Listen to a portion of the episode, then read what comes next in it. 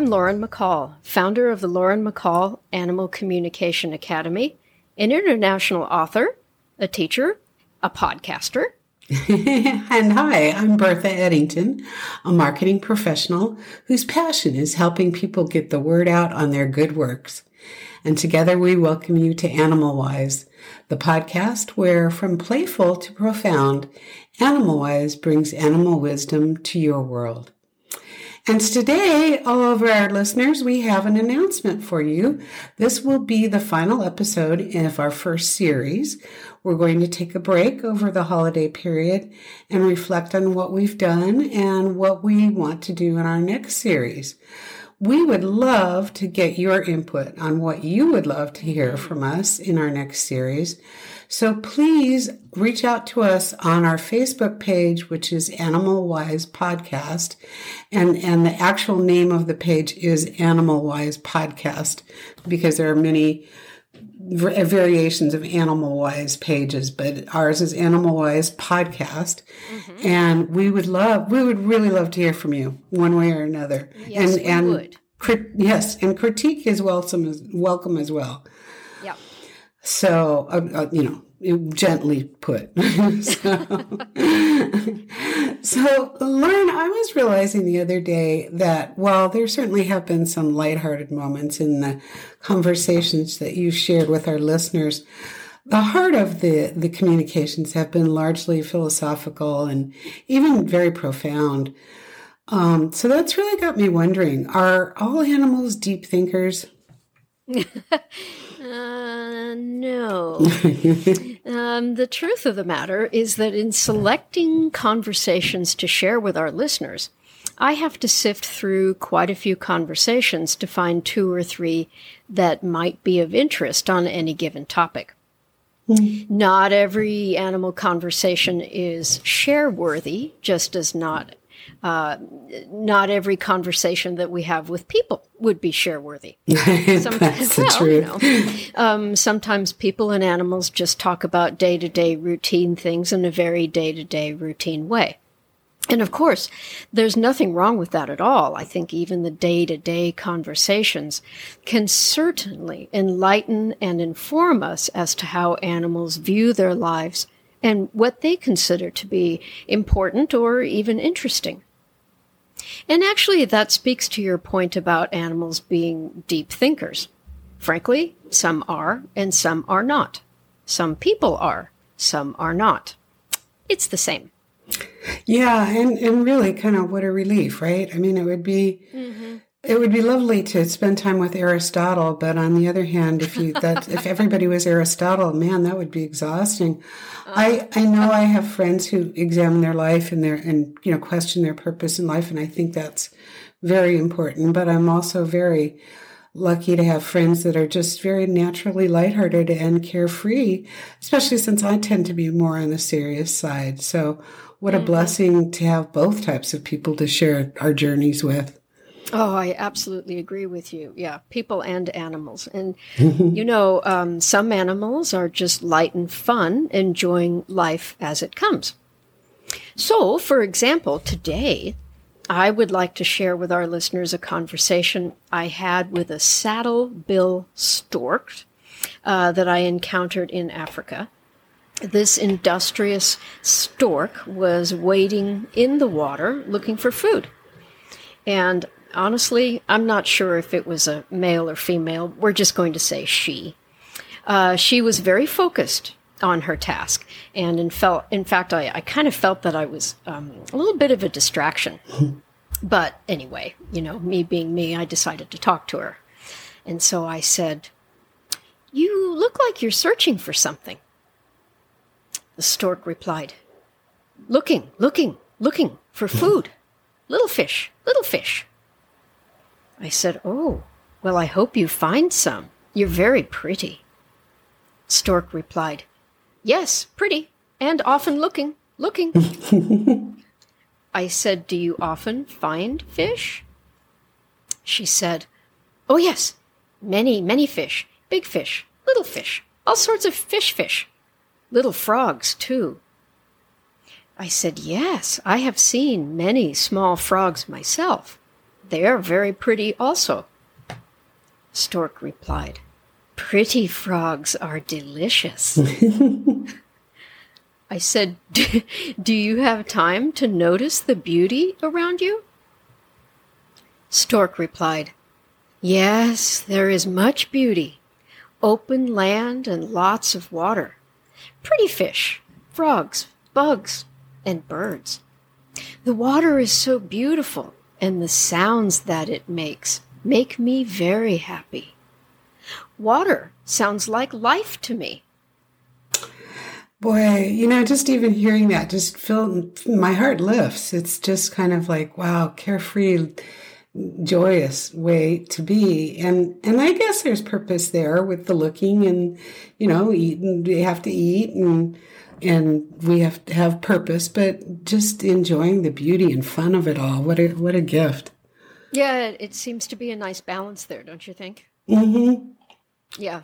And Very you know, one so. of Oh yeah, and you know, I think one of the takeaways that that I got from that stork was, you know, look and you will find things that nourish you and make you happy effortlessly. Take life as it comes. Uh, you know, I, I it's funny. I had a conversation with a a house cat the other day, um, who said that she was quote riding the wave of life. Sometimes it brings you up, sometimes down. The trick is to enjoy the ride. Isn't that the truth? And, and I, I think it is true, whether we were willing to acknowledge it or not. We all ride the wave of life all day, every day. And mm-hmm. some days we just try to resist. And as we, anybody who's been in the ocean and has tried to fight the waves, you know, what happens is you get a mouthful of salt water and bat, batted around by the seaweed. and you know, some days when we're aware, we can we can actually grab the wave and, and ride it like a like a champion surfer. Mm-hmm. So it's it's an awareness issue for sure. But, Yes. but so back to our carefree topic. When I think of animals at play, what comes to my mind right away, uh, other than dogs, which are we, we love to play with them, but what comes to my mind are the otters. And I've never been fortunate enough to see them in the wild, but our, our zoo, which I'm uh, a part of the San Diego Zoo, which we're very proud of, has a large, a very large otter, otter habitat that I always go visit whenever I go. And I can literally stand there for an hour just watching them play. I mean, that's all they do. They look like they're having so much fun. Oh, absolutely. Um, and otters do seem to be very good natured, don't they? Um, I've been fortunate enough to see and communicate with them in the wild. Um, no, though not, you know, not not thousands of them, um, but they are native uh, to northern, uh, the northern and eastern Pacific Ocean, among other places in the world, of course. Um, and sea otters are both resourceful and playful. Uh, so, in this fairly brief conversation that I want to share, um, this uh, Oregon coastal sea otter uh, talked with me about how otters view life. Hmm. so, I began the conversation and I said, You know, people think that otters are fun and playful. Can you tell me about the otter sense of play? The otter replied, Life should be fun. Aside from looking out for your physical safety, life should be fun. So we otters have play as a priority in our lives, whether it is chasing each other or dropping things in the water to chase as they sink towards the bottom. Whatever we enjoy in life, there is a sense of play and fun. I said this must keep you happy, give you a positive outlook, and keep your vibration light. Otter replied, Well, otters do have a light vibration. We have the freedom of movement through water, speed, lightness. Our physical being is light, quick, And our inner being is quick and light too. If you want to have fun and experience lightness, be an otter. that's, that's great advice. okay, I'm I'm ready. I want to be an otter. I, I really want to yeah. be an otter. I the idea that they have play as a priority in life is just such a wonderful thing to think. I mean, we have all the boxes we have to check in our lives every day, you know, eating, working, cleaning, blah, blah, blah, blah. And I, I think from now on, I'm going to remember that one of the boxes needs to be play. Mm-hmm. Um, and, and I have to say that the, our, our zoo, as I mentioned, the San Diego, or the zoo where I am, the San Diego Zoo, um, has, or the San Diego Safari Park, which is sister larger area to that, has a, um, an otter cam. Oh. And I actually just can get on there and, and start playing with them in my mind. So I, oh. I, I love it. Oh, that's that's wonderful. Um, there's a uh, a donkey sanctuary in England that uh, they have a donkey cam. Sometimes I just turn that on and watch the donkeys walk around. But I love the idea of being an otter too, and I, I agree with you and and the otter. I think it's important to play. And I confess that I have a hard time with this myself. I can be a little bit on the serious and industrious side. And we all know that we feel better when we take time to be playful and enjoy life. And while this conversation with Otter wasn't a philosophical conversation, I think the kernel at the heart of the conversation is pretty deep if you think about it um, you know, about um, being present. And um, it kind of reminds me of the conversation that we shared earlier in the season with the baby elephant about being in the now. And we have seen throughout this series that animals are so good at being with what's happening in the moment, and that is what holds open the door to experience joy and reminds us to keep our vibration light critical not only to our well being, but the health of the world all around us. Yeah, that's that's so very true. What what you put out does come back to you and changes everything around you as well. Mm-hmm. Um, but I, I think what I love about this play conversation is that it's not in our heads. You know, we, we're not analyzing it, hopefully over analyzing it. We spend so much time being rational and logical and thinking and that I know I get stuck in my head and I want out sometimes. Yeah. So let's, let's make a pact. You and I at least to play at least a half an hour every day. Does that sound like a good, good thing? That sounds like a great idea. Uh, what are you going to do in your half hour? That, you know, that's a really good question. Well, I can watch the otter cam or I can go.